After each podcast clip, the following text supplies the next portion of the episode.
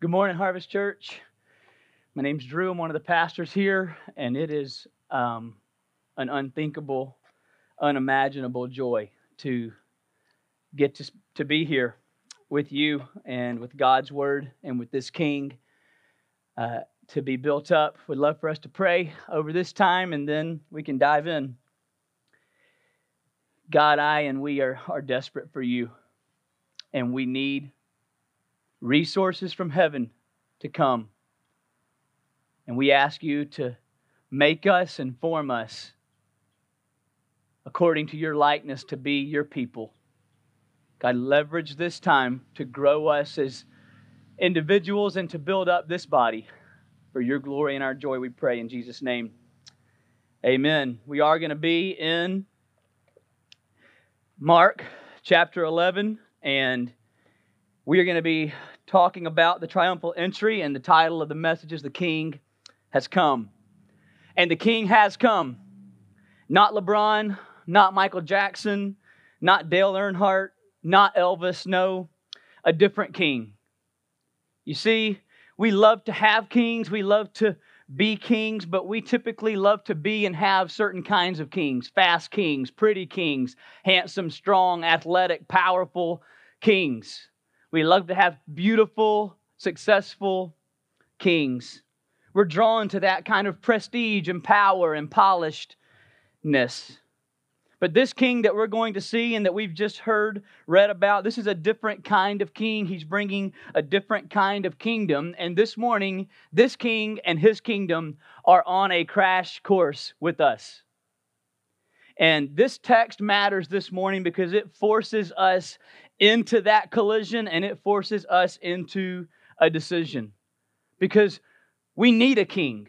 It's why we have posters of cool, powerful, handsome, beautiful people on our walls as kids. We want a king. It's why we gravitate toward presidents and leaders and athletes and models and all kinds of influencers. We want a king. We were made for a king. You need a king. Your job and your vocation and you're part of it needs a king. Your marriage needs a king. Your family needs a king. We need a king. And we're going to see that a king has come. Maybe this morning you're in a spot and you reject Jesus. You don't care about Jesus. You're building the kingdom of self and you've rallied other kings and other kingdoms to help that work. And I'm praying this morning that this text would be the means by which God would grant you eyes to see the futility and the vanity of those kingdoms and your kingship and to repent before Him. Maybe this morning you're indifferent, you're on the fence, you're not sure what you're going to do with your life, what king you're going to follow. You're in and out, you're lukewarm, you're you're trying to figure it out. And my prayer is that this text will be God's tool to cause your eyes and your heart to behold this king of glory and grace. That this morning, maybe the, for the first time, your actual heart would be stunned by him and that that beauty would awaken a passion and a joy for him. And maybe this morning you are a worshiper of Jesus. He's your king. You've been born again. You're following him. And my prayer is that, much like a long romance, that this morning God would woo you deeper, just deeper to see this king, deeper to worship him and enjoy him and to yield more of your life to be shaped by him. And this morning we see that a king has come. In Mark 11, is the pivot point in this book where we now transition not only to the last third of the book, but that one whole third of the book is given to one week in the life of Christ, this last week leading up to his death and resurrection. And Mark's been motoring us through the book, immediately doing all these kinds of things. And some have said that it's sort of like a long introduction into this now holding pattern, overseeing this king come to do what he had set out to do. You see, the stage is set. This king is entering Jerusalem in this passage. He's where he was always meant to come, to do what he was always meant to do. This is the son of David. He is the eternal king. He's come to sit on his throne. This is his city where he's come to become and do all that God had set him out to do. Danny Akin said that this is basically the, the unmasking, the, the disguise is coming off. Jesus has been sort of hiding who he's been and, and what he's come to do, and he's been telling people to be quiet. And now, at the top of the Mount of Olives, he's coming down into Jerusalem, making it very clear who he is. the king has come. But how did he come? What did he do? And what does that mean for these people in this text? And what does that mean for us? Well, let's find out. First, we see that the king comes in unwavering faithfulness.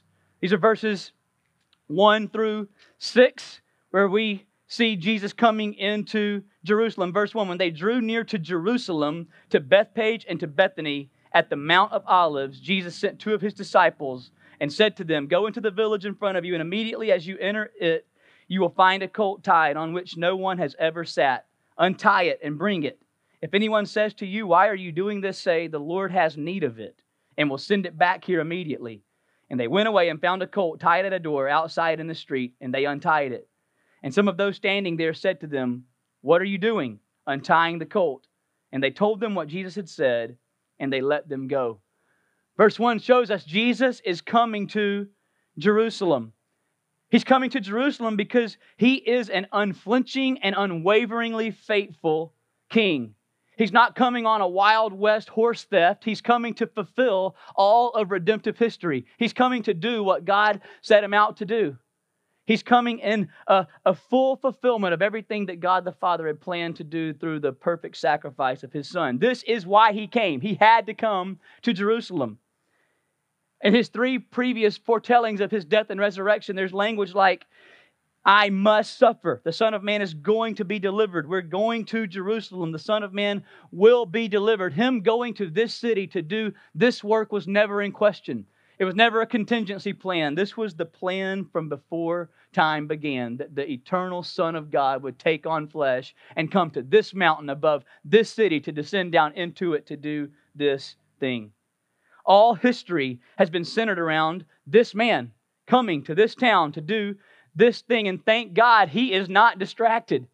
He's not confused. He's not disoriented. He's resolute. He's committed to doing what God the Father had sent him to do to rescue a people for his God and to usher them into his kingdom. As he has said earlier, he has come to seek and save the lost the king coming this way in Jerusalem, the way he's coming here on this colt, as we see in this passage, it's all Christ making it crystal clear that he's not just some random man. He's not just been some cool guy doing amazing, unthinkable things all throughout the area. No, he is God. He's come to save a desperate people in desperate need of a real and righteous and forever king.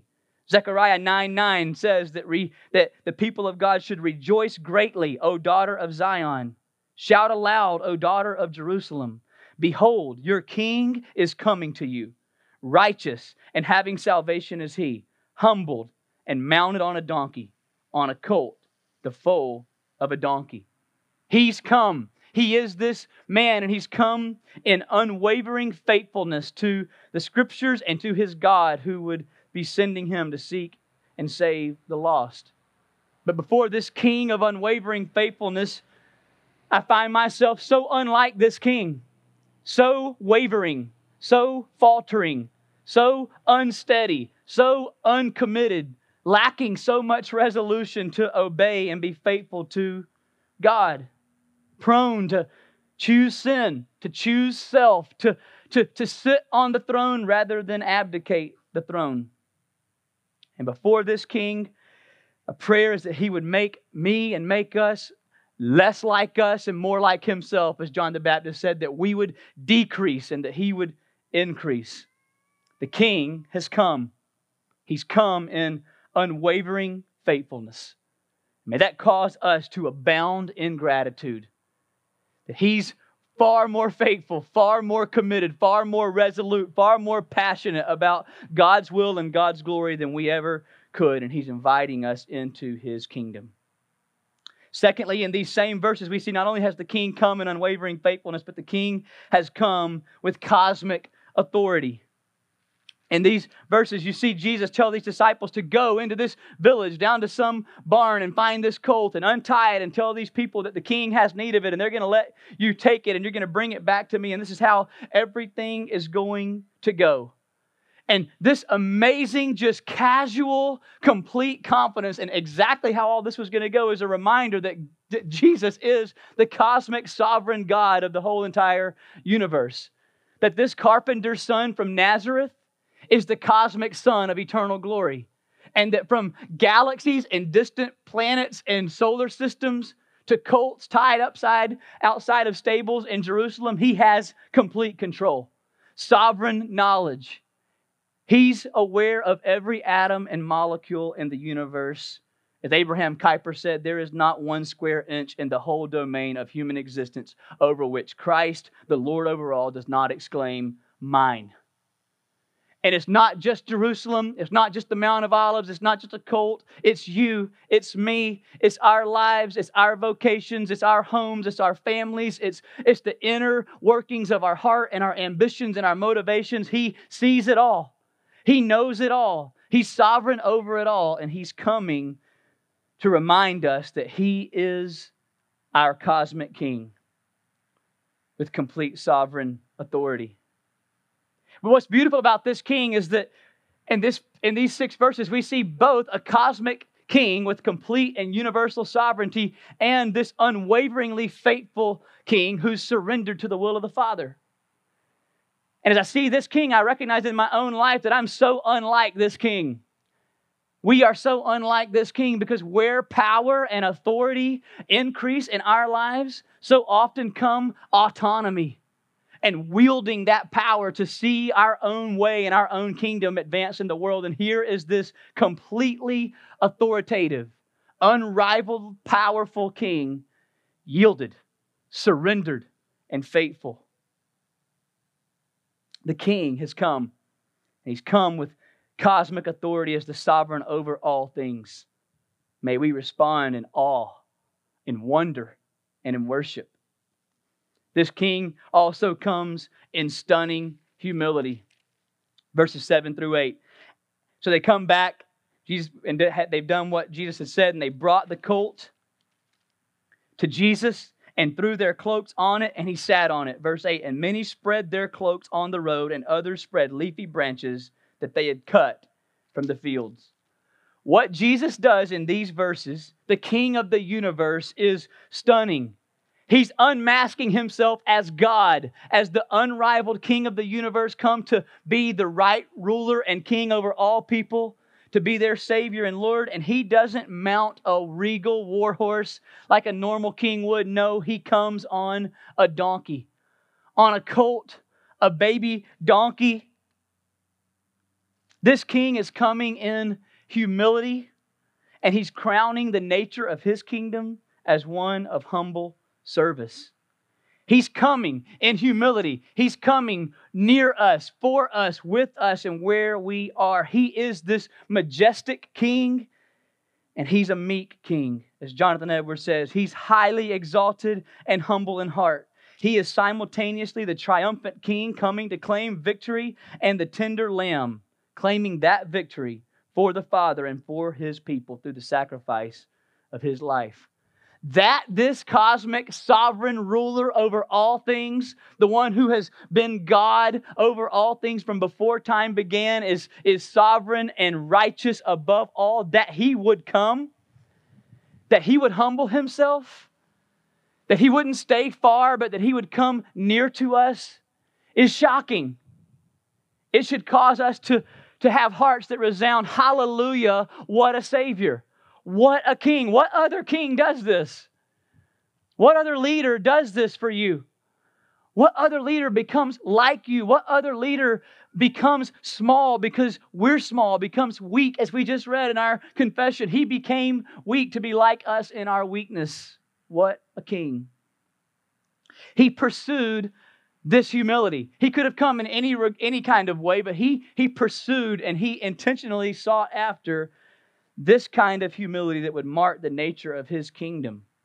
And the question for us is are we pursuing a mentality and a posture of humility and service like this? Are we framing our lives and our behavior in the spheres that we live in around the, the model and the posture of humility that our King is painting for us here?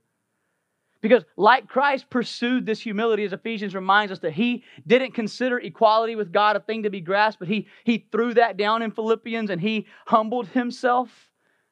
It took an intentional act, a decisive measure of a pursuit of humility for the plan of redemption and the work of salvation to ever be realized and grabbable for us. And similarly, we will not drift into humility. We will not drift into living this way. It will come from pursuit. A pursuit of humility, not a presumption of it. Why? Because we love ourselves. I love myself. I love my kingship. I love to, to self select other kings for me and build a, a happy little life of other kings. I love that. And you love that. We need a king, but we need a better king. You need a better king than you. You need a better king than Biden. You need a better team than your college sports team. You need a better king than whatever influencers you follow. You need a better king than whatever news channel you look at. You need a better source of life and wisdom and help and rescue. And it's coming through this king. It's coming from humility. We're led to ask is this how we think about one another in the church with stunning, self forgetful humility? Is this how we think about our hard to handle neighbors? If you brought them with you this Sunday, do not look left or right. Is this how you think about them? Is this, husbands, when you come down the stairs in the morning, is this how you think about engaging your wife and kids? Wives and moms, is this how you orient yourself toward life and kids and friends and one another? Kids, is this how you think about orienting yourself towards your siblings and your parents and your friends? In stunning humility, frankly, so often, for me, it's not. And I find myself responding to life much more like James and John, wanting exaltation and wanting everyone to know that I'm on the throne and that that's what really matters, rather than embracing the humility of Bartimaeus and crying, Have mercy on me, son of David. The king has come. The king has come and he's come in stunning humility, and may that lead us, prideful, arrogant, autonomous, self kingdom building people, to repentance. Would we repent of the prideful way that we build and seek to secure our own kingship over our life? But this king has not only come in stunning humility, he's also come bringing an unshakable kingdom. Verse 9 those who followed now, those who went before and those who followed were shouting, Hosanna! Blessed is he who comes in the name of the Lord. Blessed is the coming kingdom of our father David. Hosanna in the highest. This declaration, blessed is the coming kingdom of our father David, Hosanna in the highest, is all tied to who these people have been looking for and who they sense him to be. It's all flowing out of this Davidic covenant that God has promised to David that he would be a king and there would be a, a, a, a son on his throne forever. 2 Samuel 7 I will give you rest from all your enemies, I will raise up your offspring after you. Who shall come from your body, and I will establish his kingdom. I will establish the throne of his kingdom forever, and your house and your kingdom shall be made sure forever before me. God was committed to bringing a son, one better than, than Moses, one better than David, one better than Solomon, one better than any other person or king anyone had ever seen, who would do what it took to be on this throne forever. Jesus is coming, and he's declaring and he's demonstrating that he is this offspring. He is this son of David. He is this rightful heir to this forever throne. He is the reigning, long awaited Messiah. The work that this king has come to Jerusalem to complete, it will have to go through the sacrifice of his life, but it will culminate in him raising from the dead. As we sang this morning, Christ is risen. And because he is risen, Satan and sin and death and depression and every enemy of God and God's people and God's church is underneath his feet. And because everything is up underneath his feet, his kingdom is unshakable. And if this last year and a half has shown us anything, it is that every horizontal king and kingdom that we can grab on in this earth is completely at its core shakable. We are a shakable people. You are not impressive. I am not impressive. You are not faithful. You're not humble. You're not resolute. You are not cosmically sovereign over anything. I am weak. We are weak. We are desperately in need of a better, more stable, more secure, more lasting, more hope giving kingdom. Amen? Don't we want that? Don't our hearts long for something that just lasts? Won't you just last? Isn't there a rock somewhere? Isn't there hope somewhere? And Jesus is saying, I'm going to do for you what you could never do or expect. I'm going to come as the sovereign king of the universe to lay down my life and to raise myself up again. Hebrews 12 says it this way You've not come to what may be touched a blazing fire and darkness and gloom and a tempest and the sound of a trumpet and a voice whose words made the hearers beg that no further messages be spoken to them. But you've come to Mount Zion and to the city of the living God, the heavenly Jerusalem, and to innumerable angels in festal gathering, and to the assembly of the firstborn who are enrolled in heaven, and to God. And therefore, let us be grateful for receiving a kingdom that cannot be shaken. And thus let us offer to God acceptable worship with reverence and awe, for our God is a consuming fire. Not me not you, not Satan, not death, not politics, not nothing can shake the kingdom of our God. Nothing can stand in the way of the everlasting glory of this kingdom. The king has come. He's brought an unshakable kingdom. May we receive it with joy. May we receive his kingdom with joy. How? How? How can we receive this kingdom? How can we be with this king? He's sovereign, he's cosmic, he's glorious, he's faithful, he's everything I'm not. How on earth would I ever receive this king? Praise God. Praise God for verse 11 because this king gives himself and his kingdom by grace. After they'd been shouting, Hosanna in the highest, he entered Jerusalem and he went into the temple. And when he had looked around at everything, as it was already late, he went out to Bethany with the 12. In verses 9 through 10, we're focused on the celebration and the exuberance of God's kingdom. And yet, here in verse 11, we see that when Jesus stands at this mountain and he descends into this city, the first place that he goes is to the temple. Now, I don't know. I don't know about you, but if you're like all amped up to go do something really important, go into a new town, do something, I don't know that the first place you're going is to church, right? We got got got a, a restaurant, we got some scene we want to go check out. Jesus is going straight at the temple. Why? And why is that significant? Well, first, it's, it's significant because it signifies the nature of this king and his kingdom. It's a kingdom of glory.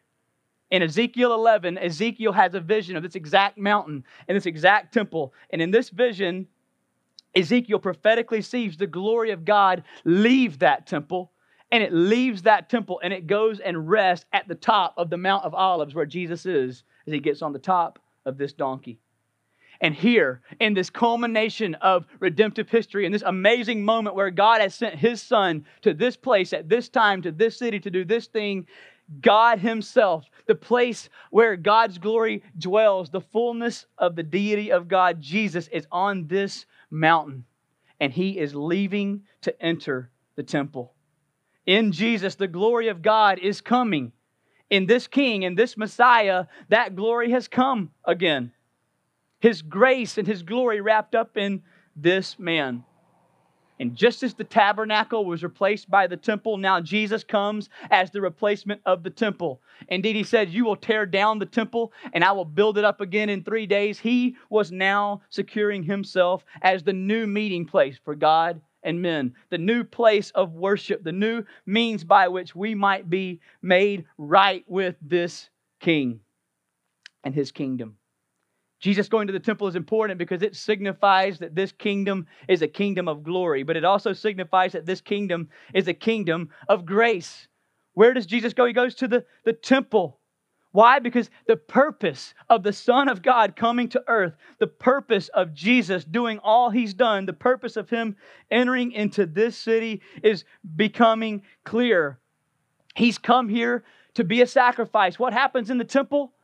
We buy and purchase animals to sacrifice. He goes into this temple, which the outer court would be called the court of the Gentiles, and it's where all the pigeons and goats and lambs and all the things were bought. And this was this was Passover. This would have been an absolute carnival of a moment with just droves of people all in this place buying all these animals to sacrifice them on these altars to appease God for a while and to, and to atone for their sin. It would have been overwhelming what was happening, and in comes this king. In comes Jesus. In this declaration that this would be a Passover unlike any over any other Passover before because here is Jesus the God man the one the one embodiment of glory and grace saying God is here. Glory is here. Grace is here. Stop the sacrifices. Stop the killing I've come to do for you what you nor any of your forefathers nor any of your sacrifices ever could do. I have come as your king to rescue you, to lay my life down for you. He is the Passover lamb. This king was coming not to slay and subdue the kingdom of Rome with the sword, but to seek and save the lost with the sacrifice of his life. Aren't you glad that Jesus didn't come on some external, motivated mission to just be, be awesome but be distant from us, that He came to seek and save sinners, that He came to topple down our fragile kingdoms and to give to us Himself and His. He wasn't coming to lay claim to an earthly throne in order to establish a worldly kingdom, but He was coming to lay down His life for a heavenly throne in order to establish an eternal, glorious kingdom of God. He was not primarily concerned with triumphing over the power structures of the government. He was concerned with tearing through the veil that separated man from God. That was our problem. Their problem wasn't Rome, their problem was that they were distant from God. And our problem isn't the, the ones primarily that we can grab horizontally in this life. Our problem is that day in and day out, we find ourselves being a king and seeking a kingdom that puts us in a collision course of animosity with the sovereign king of the universe. And this king has come to tear through that and to draw us to himself. The king has come. He's a king of grace and glory. May we lay down our sin, may we lay down our self righteousness and rest in his finished work for us. The king has come. And he and his kingdom are on a crash course with us this morning. So, how will we respond? How we respond right now before this moment of awareness that we're prone to wander, we're prone to reach for other kings and love other kings and pursue other kingdoms, all while knowing they're fragile, they're futile, and they're unable to do what they promise to do. Well, we really have two options. We can double down and fight for ourselves and our own kingdom, or we can die to self and forsake our kingdoms and receive His. And our situation is the same as this crowd in this text. You see, there's sadly, there's this ruckus celebratory crowd here, and they're all jazzed up. Jesus is awesome, and they're rah rah roo, palm branches, cloaks on the ground, Hosanna in the highest, blessed is he who comes in the name of the Lord. They're pumped. But the problem is, in a few days, at the cross, you know who's not there? This big crowd. You know where the next time we see a really ruckus crowd is making a big commotion? It's outside the trial, and they're not crying Hosanna, they're crying crucify him. And in this text is a warning. It's, it's easy to hear about an awesome, faithful, cosmic king and say, Yes, awesome, you, I love him. But we're prone to give lip service to the king, and yet when we realize that he's come to die and call us to die, we find ourselves more ready to cry, Crucify him, than to cry, Hosanna. Blessed is he who comes in the name of the Lord. You see, because we don't like to die. We don't like to submit to another. We don't like delayed reward. We do not like being told that we're not awesome. And yet, this faithful king has come and he's forcing us to reckon. Will we run after self and what we can grab in this earth, or will we release that and will we rest in this King who's come to do for us what we could never do for ourselves? A faithful King has come. He is the sovereign King of the universe. He is full of glory and grace. His name is Jesus. He has done what no one ever would have expected and never could accomplish. He's laid down his life he has risen again. He has begun and he will complete in fullness his kingdom. And the amazing news is he's inviting you in. He wants to be where you are. He came in stunning humility because he wants you with him. He wants you in His kingdom. He wants you outside of the endless despair and letdown and sorrow and grief and brokenness that you and I bring on ourselves and one another by our relentless pursuit of our own kingdoms. God has made that so clear to me in the last year and a half. Drew, you want to seek your own kingdom? Great. Go there.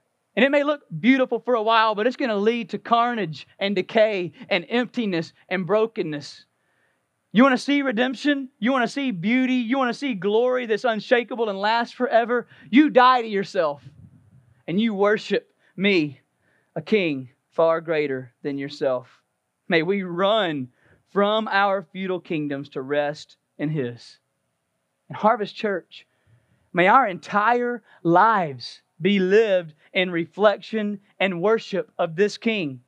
May our whole beings, our whole relationships be yielded to Him. Would the anthem over our lives and our church be a resounding, authentic, grace bought Hosanna? Blessed is he who comes in the name of the Lord. Or said another way, as we like to say around here often, here's to the King. Let's pray. God, we need this text because we need a king and we frequently seek after and secure notions of kingship and kingdom in ourselves and in others around us, and it's leading to decay and devastation and brokenness. We're desperate. We're desperate for a, a humble, faithful, righteous, sovereign king who would come in humility to rescue us. Even now, Holy Spirit, would you rescue us? Would you remove the veil from our eyes to see the futility of our own kingdoms? Would you remove the blinders and would you welcome us to rest in and rejoice in you as our King? God, would you do that for our joy? Would you do that for your glory? Thank you that you've come. God, come all the more, even in these moments, come. Be our King, be our Lord, and may the true depths of our soul cry, Hosanna. Blessed are you, Jesus, our King, who's come in the name of the Lord. And in your name we pray. Amen.